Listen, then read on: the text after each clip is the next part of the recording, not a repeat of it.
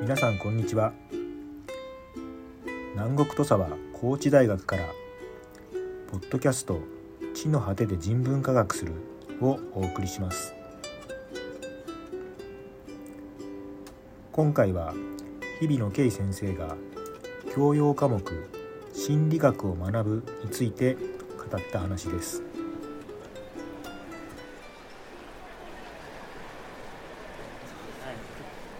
今の授業は適してない感じだったんではい、で日比野先生のやつは、はいあの渡辺先生と名前が一緒なんですよねそうですそうですだからこれがなんかややこしいですよねそうですなんか宋先生にもちょっと名前がややこしくて、新入生降りで学生に伝える時にちょっと困るからみたいなそう感じですね1年生はなんかあんまり考えないかもしれないけどこれ普通にこう容量が分かってきた子たちは二重履修になるんじゃないかとまあうん思いますよね、普通はい、はね、思いますねその辺はどっかのタイミングで説明してるんです か私は一応シラバスに、はいあの両方取れるんだけどできれば取らないでねえどういうことですか どっちかにしろって こといやそうなんですあの共通教育って基本的にはいろんな科目を取って、あーい、ろいろ知識を蓄えうんうんるんっていうのが一応目標にあるから、は心理学を学ぶって2つ取るよりは心理学を学ぶとなまだ別のやつ取った方が知識が広がるじゃないですかい、いや多分学生はそう思わないんじゃないかな思わないと思いますよ普通心理学をしたくて来る来ますよねはい、 2つ取ったよねきっとね取ってないあ取りました取ったよねどっちも取ったよね、はいはいでまあまあ似てる内容が出てきたりするよね、はい、その辺がねなんかこの間あ最初渡辺先生にあ、あはいのこの話をしてもらった時に特にすり合わせはしてないということを伺ったんで全くしてなそいういうところがねだから、まあ、あのいつものことですけどまずそのコンセプトからね聞いていかないかんと思って、まあこれ教養科目なのであの初学者が、まあ、やる設定じゃないですか。そうですでどどういう位置づけでされてるんですかえっと私が入ってきた時にあの高知大高知大に来た時に、心理の先生が私含めて4人いたんですねで共、通教育科目確か5か6あったんですよ心理だけでうんあーそうですねうんえーと一人一点いくつみたいなそうです心理学を学ぶだけで3つぐらいあってうんそれ以外にあのもうちょっと個別の内容を共同教育でやるやつ今がちょっと聞き流してたけど心理学を学ぶだけで三つあったんで三すつありましたそうですかで今もでも確か歴史を学ぶも3つぐらいありますよえねそうかな私が入ったかこちらに来た頃はなんかこう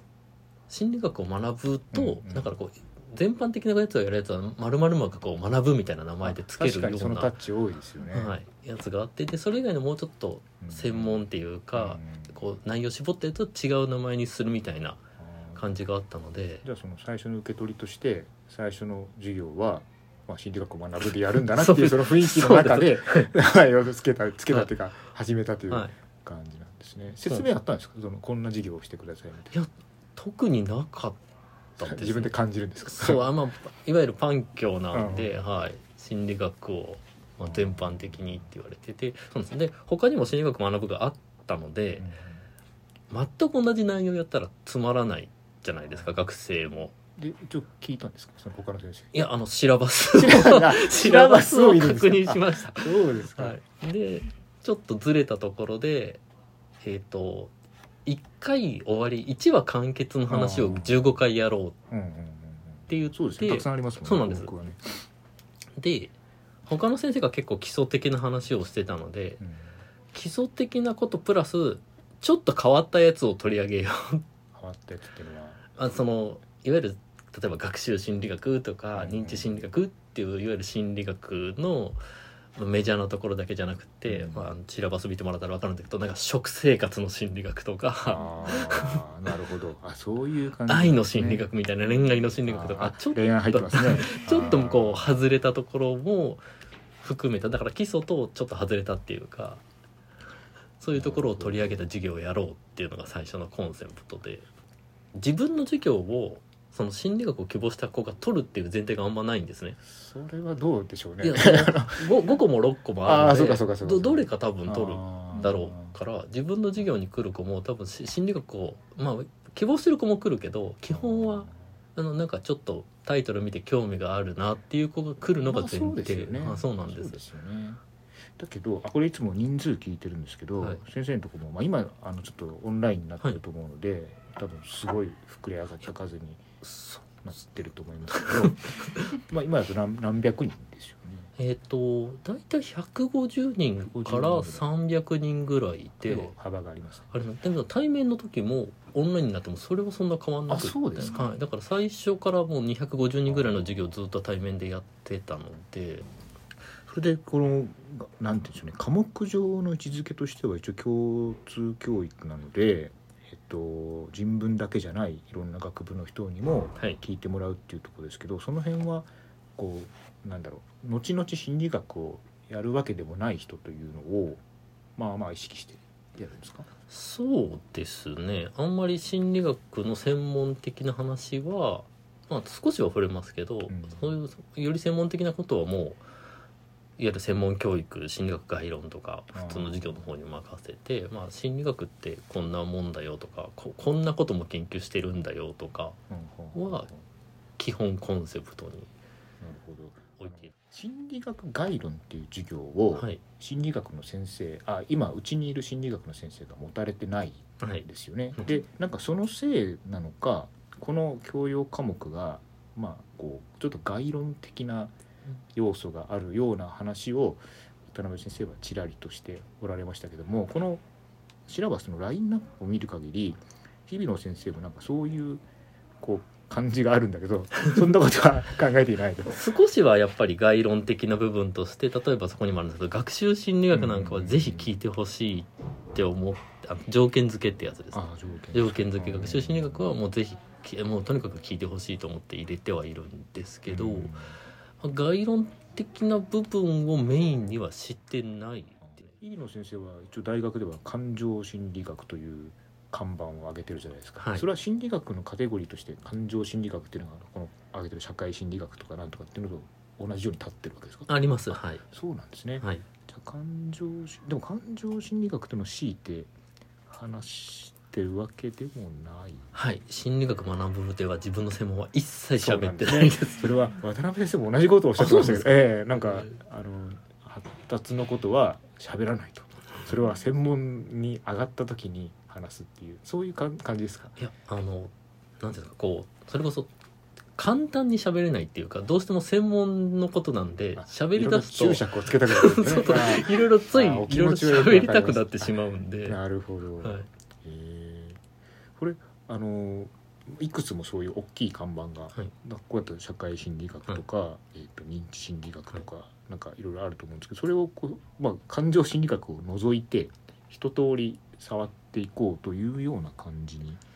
なるんそうですねただ全部触りきれてないのでそれこそ発達心理学とかは喋れないですけど、まあある程度のところは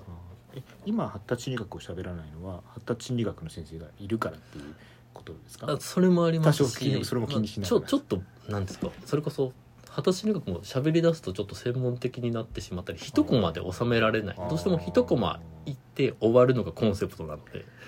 なるほど。これちょっとあの長いですけどざっと読み上げていきますとですね、まあ、最初オリエンテーションなので、まあはい全体の話を多分なさりますよね。はいで精神物理学的測定法もう常にすでにも うなんかちょっときつめの感じになってますけど、で精神分析で錯覚、はい条件付け記憶パーソナリティ血液型性格診断これがちょっとキャッチーなところを狙ってそるうんでですすかかねね。心理療法の手法食生活これもあれですよねひねひねってますはね、いなんで心理学なんだみたいなところですよね はいで陽性と承諾恋愛に関する心理学攻撃行動抑制の逆説的効果ということででこれ1話完結みたいな感じだとはいいうお話ですけど、大体どんな構成で90分のお話になるんですかえっ、と毎回でもそん、えっと統一感は実はなくって、ほん例えば条件付けだとこうこういう条件付けがあるよそれはこういうものだよこういう実験があるよっていうふうな説明をするんですけど、うんその心理療法の手法だとこういう手法があるよこういうのが裏に概念として入ってる心理学のこういう概念使ってこの手法はやってるんだよとかそういう話したりこれ聞く方は、まあ、一応真っ白な状態で来てるとして、そういう心理学にさまざまな分野とかアプローチがあるっていうことは、まあ、一応よく知らないっていう設定になってるわけですよね。はいでその辺からほぐしていくわけですかそのこれは、えっと臨床心理学という分野なのであるかというあそこはあまり気気にしあないんですけまりどはいもっとこれは何々分野だってことはあんまり話さなくってあ今日はじゃあ心理療法をいろいろ取り上げてって、まあ、どんなものがあるかと、まあ、どどういうふうにやってるか裏にある心理学的な、うんまあ、概念はどんなものかを説明するねみたいな感じでじ話してき実ます験の紹介をする感じですか実験があるものは、はい、実験の紹介もしま実す験がないものもあるんですね。はい、心理療法の手法とかそれこそあー食生活とかはちょっと実験はないですね。でね心理療法全般が基本的には何らかの設定を作って、うんう正しいか正しくないかとかで研究をするので別に行動に限らなくあっーて例えそうばですね私の感情もこういう状況とこういう状況でどっちの方が強く感情を感じるかとか感じる感情が違うかみたいなことをするので。うんそれはもう自分で舞台を設定しないとダメなんですよね。なんかあった事件とかを取り扱うわけにはいかないわけですよね。えっと、事件をもとにうん心理学の研究がスタートするようなこともあるんですけあーどそうなんですね心理学その事件そのものを取り上げるのはあんまりしないですかね。うんはい、過去のあの著名な実験のあ影響力のある実験の再検証とか再検討みたいなのもあるんですか。ありますね。はい、うなんんかこう再現性っていうのが心理学で一応大事あーそにうされてそうでて、すよねうん一応結果が出たらいつどこでやっても同じ結果になるのが基本的な前提なんですけど、なんかその理科系あの例のスタッフ細胞の時なんか によくそれ言われましたよね。だけど心理学でその再現するのまあまあ大変ですよね。はい、あの実際にやった人がいて、まあ、3割ぐらいしか再現できあないそうなんですね。 みたいえなそれはもう知ってるからですか。そのいやそういうことじゃなくて。はい、やっぱり多分時代とか、あーはい人の立場とかそれこそ文化によって物の捉え方も全然違いますしうんそういうのででもそれを言っちゃうとあれですよねこれはラテンアメリカでは通用しない理論とかそんな話になっちゃいますよね なっちゃいますなっちゃいますなそなんでそれはもうしょうがないってことですかもうしょうがないというかまあそそれも心理学の中には一応含まれてるなっていう意識を持ってるんですけどただ教えるだけはいやこれはね全人類に共通することとしてねみたいなでここで授業の中でさまざまなテーマを作って紹介されてるのは、あのなんていうかこう世界中の心理学の中の著名ななんかこう実験だとか成果なんかを紹介していくような感じですか、まあ、たそう例えばでもいいですよねです例えばですけど最初の精神分析とかおなんかお話になるあもうフロイトあそうですよねとちょっとユング でもなんか聞くところによると今今あえてこうフロイトとかユングって言葉を持ち出すことはないのだという話をはい聞いたりはしますけど、あのむしろその精神分析とかはうん、正直言うと心理学ではないんですよあそうなんですね。精神分析はす精神分析であって、心理学は心理学なのでうん、べ別概念てかべ別分野なんですね、えっ、とね分かったような分からないような感じ ですね。はい、だからフロイトは精神分析学者なんですけど、はい心理学者ではないんですよその辺の違いをですね感覚的にはちょっと一番簡単な感じで説明してもらってもいいえでっすか。とフロイトはお医者さんなおん医者で、さんはいはいどっちかっていうと医医学系なんですよ内容がし治療ってことですかそうなんですもともと治療自分が精神分析のって精神分析じゃない、まあ、治療をしててそこの中から出てきあーはたあはあまあ、考えをまとめたのが精神分析っていう考え方で心理学はそそれを利用してるっていうかひどい言い方をするとつその精神分析の考え方を心理学の方で受け入れでて心理学の方で生かしてるみたいな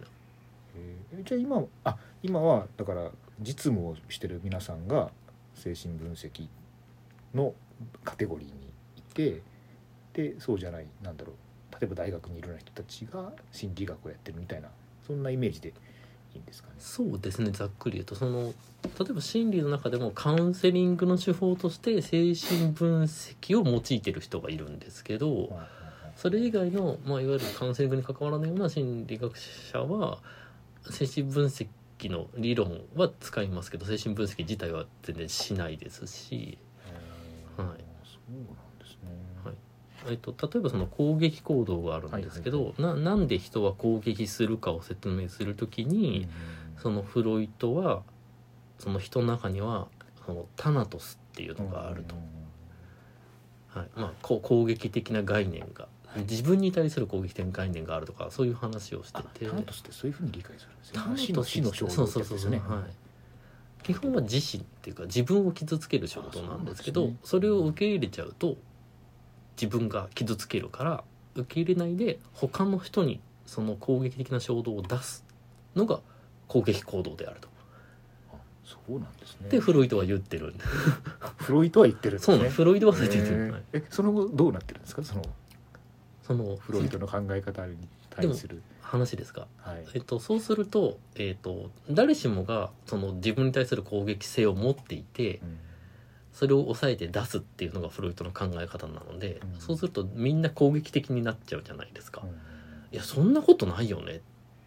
人みんな攻撃的じゃないよねいて言ってやそのフロイトの理論じゃはおかしいからいや多分欲求不満の時に攻撃するんじゃないかっていう説が出てきたりうん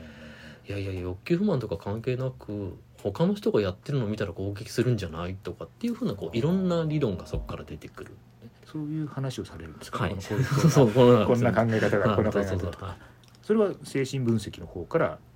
理考えていくそうですテーマねなんですか精神分析を基礎に心理学では攻撃行動をこうやって捉えてるよっっていう話としてますなるほどこれで実験をする人もちょっと難しそうな感じがしますけどいなくもないという感じですかそうですねじゃあちょっとはい試試してみようみたいな、はい検証してみようみたい検な証して感じねですかね、はい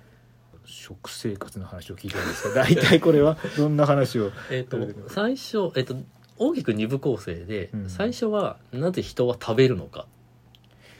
それは問わなきゃいけないのかなそれ はそうだろうという感じがしますけどそこから避けていくんですね掘りはい下げていくんです、うんもちろんそのお腹が空いたっていうか、まあ、空腹感の話は当然するんですけどでそれ以外にお腹が空いてなくても食べることって人はあるじゃないですありかますね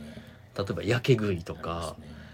あとなんかこのあと予定があるからとりあえず今食べとこうかとか、そうですねはい、あとはとにかく毎日の習慣だから朝は食べるとかなのでその食べるのは空腹だけじゃなくてそういうさっきのやけ食いとかもそういうふうな心理的なことも影響して人は食べるっていうまず行動が起こるよって話が前半にあって後半は「美味しいって何かおーそれは興味深いです」 ねはいえ「ーあの美味しいは味だけで決まるんじゃない」っていう話を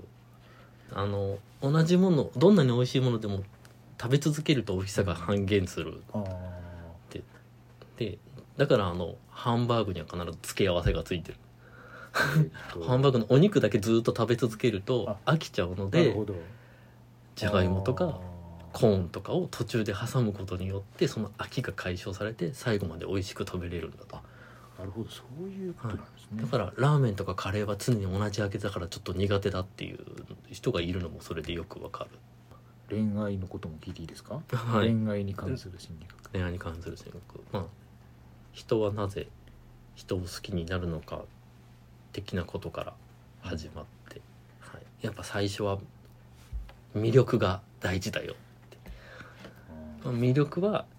いろんな種類があって当な然るほど見た目もありますし性格もあるし 社会的地位とかそうですねお金とか、まあ、いろんなものが魅力であるわけでその魅力がきっかけで好きになるけどあうんのそれだけだと長続きしないで長続きするにはある程度のこう相手との価値観の一致が必要になったりとかもっと続くと常に同じ考えをしてるんじゃなじゃなくてこうお互いに補えるような関係になっていく方が長続きするとかあーなんかステージの問題がありますよねそはのい最初、初初期中期でバトルフィールドにこう散らばってる中 から誰と結ばれるかっていう初期段階があってそのはい後ねその平和な時間をどれくらい続けられるか っていうもっと次のステージには進いんでいきますね、その時にまたいいそれはあれですね恋人と結婚相手は違う的なそ のあうのん話にもなっていくかもしれないですね。でもなんかあの全人類的に統計を取るとあの洋の東西を問わず体のでかい男がモテるっていうなんか、うんそういうのがあるというんう話を聞いたことがありますが、いそんな単純な話でよろしいんですかね。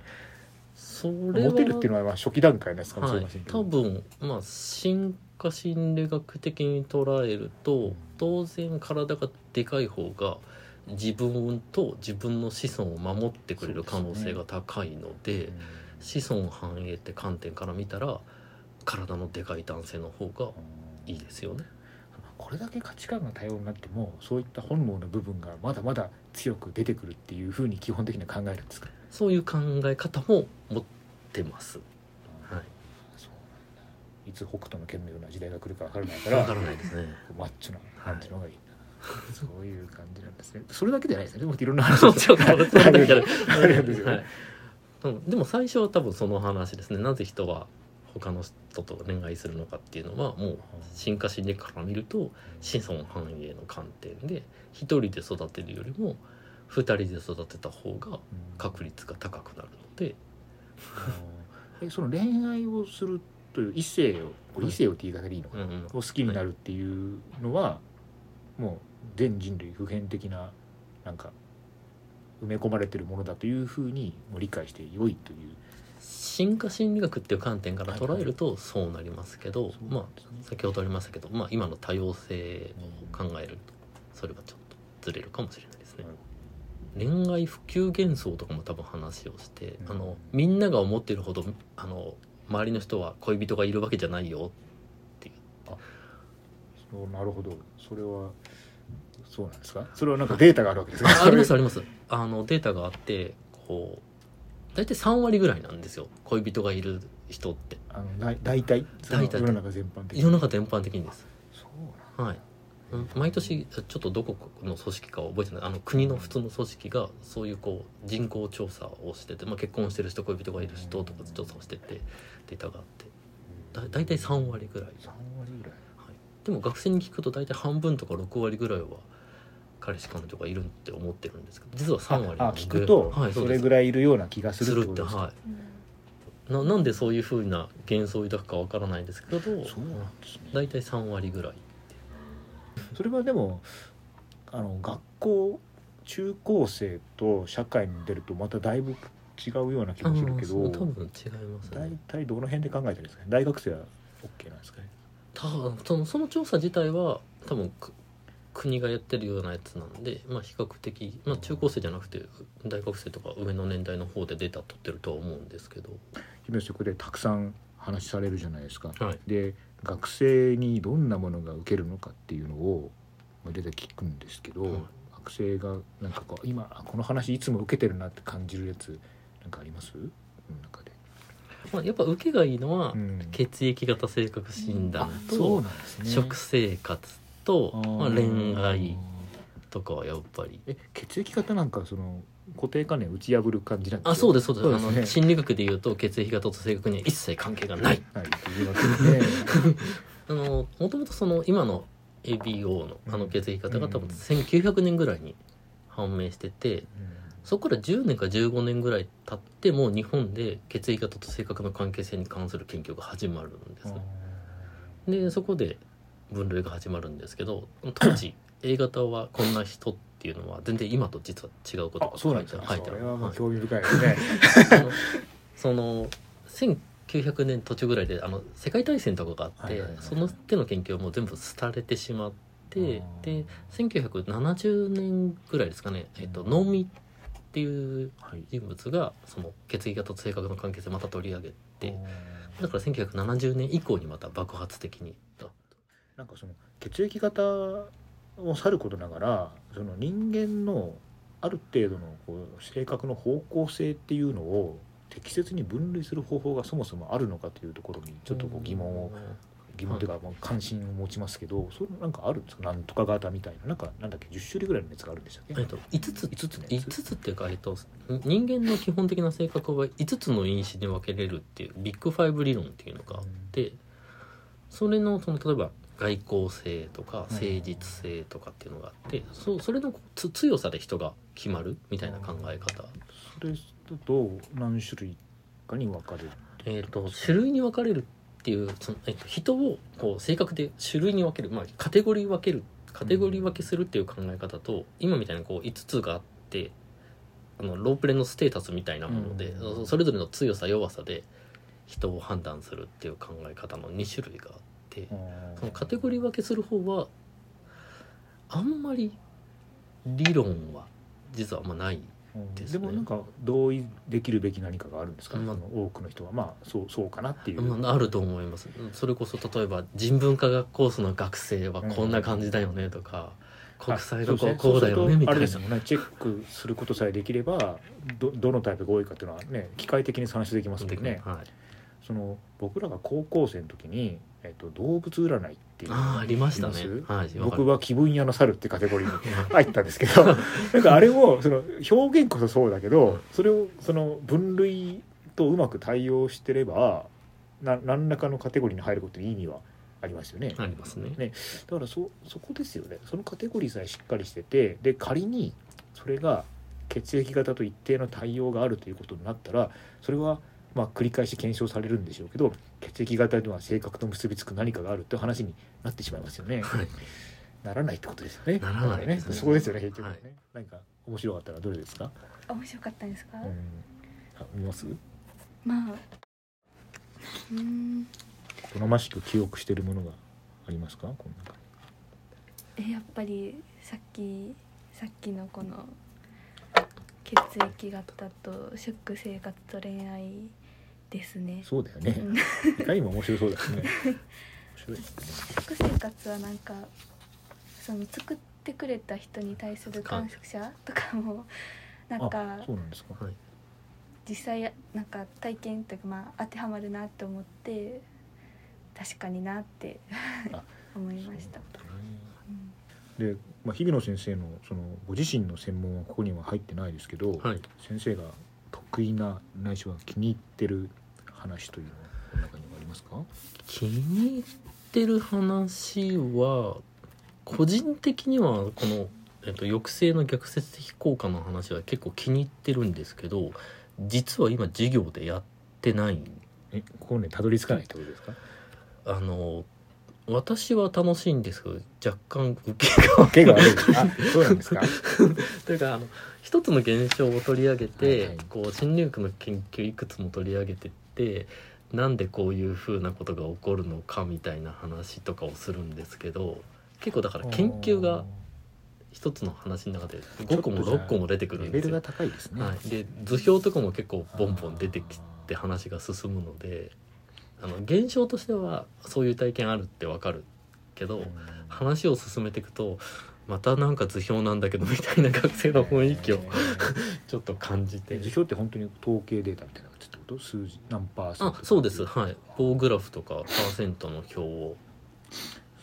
え例えばどんな話をするんですかどどんなテーマの話をするんですか、えっとよ抑制のっていう玉性の逆説的効果は、えっと、我慢すればするほど余計気になるっていうああそれが抑制話ってことですそうかですあーそうですなるほそうですどだからダイエット中はなぜ食べ物が気になるかなるほど、はい、まあ、それはそうだろうって気がせるのでもないですね それがなんでそれが起こるかっていう理論があって、うんはい、こう気にしちゃいけないって思うためには自分がそれを気にしてないことを意識しとかないとなるほど、いけないからうん自分が気にしてないよってことを意識するために余計意識が強くなるんだあそうそうするとどうしたらいいんですか例えばそそうそのうだからその授業ではど,、はうどうしたらいいかって話をしてて、はいはいはいうんはいえそのどんなあこれはあんまり言いたくない あいやあの最初は、えっと、一番簡単なのは、かえっと、考えてしまったら他のことを考える、うんはい、あのとやっぱり少しずつ考えなくなるですね最初は気にしちゃうけどこうやって見てしまって他のものを見るっていうことを繰り返してるとだんだん気にならなくなってくるっていうのがうん実は分かってるなんか根本的な解決になってないような気がしますけどそそれはいいんですかあの現象としてはもう抑制の逆説的効果その考えないようにしても考えてしまうってことはまずあ起こり起こるっていうのが前提なんですねあー。なるほどなるほどでそれを認めてからそうですねそう、んそれを認めた上でじゃあそれをなるだけ減らすためにはどうしたらいいかっていうのが基本コンセプトなのでうんまずそもそもそれを受け入れてない 人はあなるのほど逆説的効果が起こりやすいですなるほよ。どうんではい受け入れた人の中で気に他見たら他のことを考えるようにしてたらあーあの余計気にならなくなりますよなるほどってみたいな話をそれはいいアドバイスもらった感じがしますね、あのデータを元に話してると学生がだんだ んついてきたいのか、はい面白そうな話ですけどねはい個人的には人の親しさっていう話をすると、はいやっぱり相手と自分で共通する部分があるとちょっと親しさが上がるんですね、共通の部分はい、例えば出身地が同じとあかーさっきみたいに例えば血液型が同じとかうんな同じ食べ物が好きでも何でもいいんですけどなんか共通する部分があるとちょっと相手に好意を抱くっていうとちょっと言い過ぎかもしれないですけど親しさを感じるので相手のことをこう詳しく知れば知るほど共通する部分が見えてくるっていうのもあるかもしれないでなるすほしどでもそれって結構初期段階ですよね初期段だ階でんすだんね。それが間が親しくなってくるとなんか同じであることが疎ましくなってあー気がきますよねなんか道徳嫌悪ってやつですね。はい、あそういう言い方をするんですね、はい、そうです。そうですね難しいですね成長していかないといけないですねだんだんねそうそうは新しい